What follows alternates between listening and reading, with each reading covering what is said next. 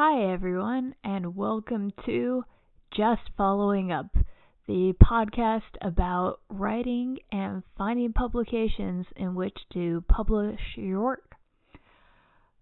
Uh, first, a brief introduction about me. My name is Brooke Knisley. I'm finishing up a master's degree in publishing and writing at Emerson College.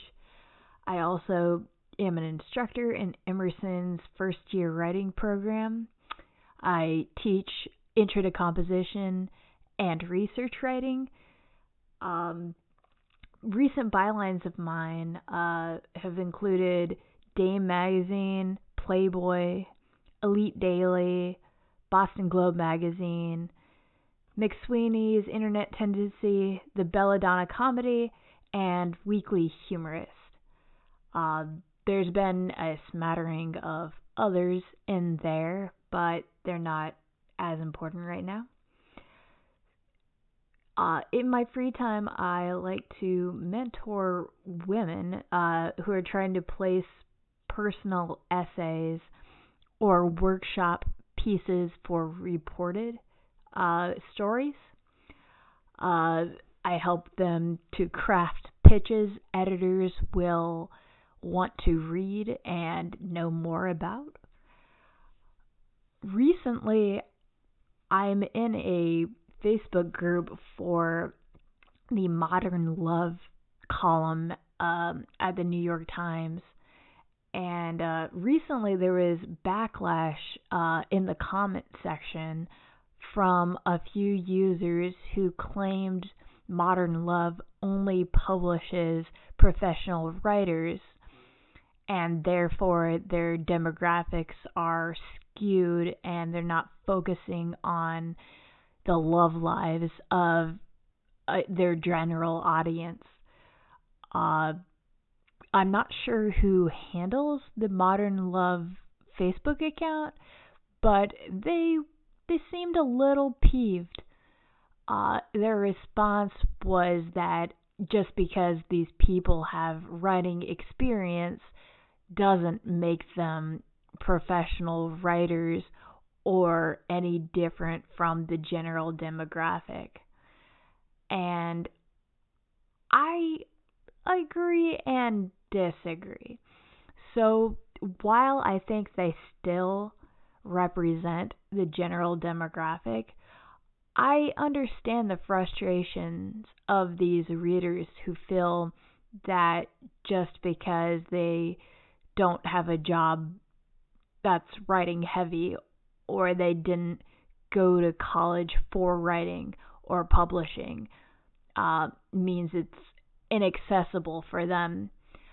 Uh, I think modern love has actually com- combated this uh, fairly well by implementing their vertical short love stories, short modern love stories that are told in about as many characters as a tweet and include a photo, and the majority of those are not written by professional writers. But for the modern love vertical itself, uh, the long form, I think that modern love doesn't necessarily only publish professional writers they just want good stories. And a lot of people have problems translating a story that they would tell beautifully verbally. They would have all of the right beats. They would pause for inflection um, and reaction time.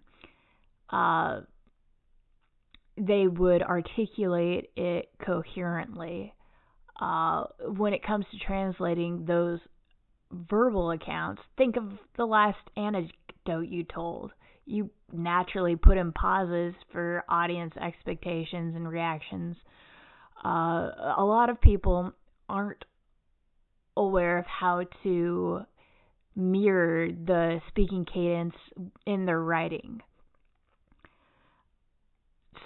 So, in short, everyone has a story everyone has a favorite anecdote that they know how to tell. Uh, everyone has the stories that family and friends, uh, coworkers, uh, will ask them to repeat or tell again because they love the way you tell it. It may not even be so much that the story itself is great. Um, think about that meme that went around uh, a couple of years ago. The cool story, bro. It's not. It's never that the story was in itself uninteresting. It was always that the person telling it would be like, yeah. And then I went to the store and uh bought milk. Cool story, bro. It's the way you tell it. If you went to the store and you spent 20 minutes picking out milk and a, a toddler wandered in and was staring at you for half that time and the reason why it took you so long to decide on the milk was because you got into a staring contest with this toddler who was looking at you like he might know you, but there was no way he could know you. You don't even have friends with toddlers. But wait, maybe Mark did have a toddler recently. You should check up on Mark. You haven't talked to Mark in a while. Anyway, point is is that the way you tell a story is what makes it interesting. And people will be interested in your stories if you understand how to translate them in an engaging way to the written form.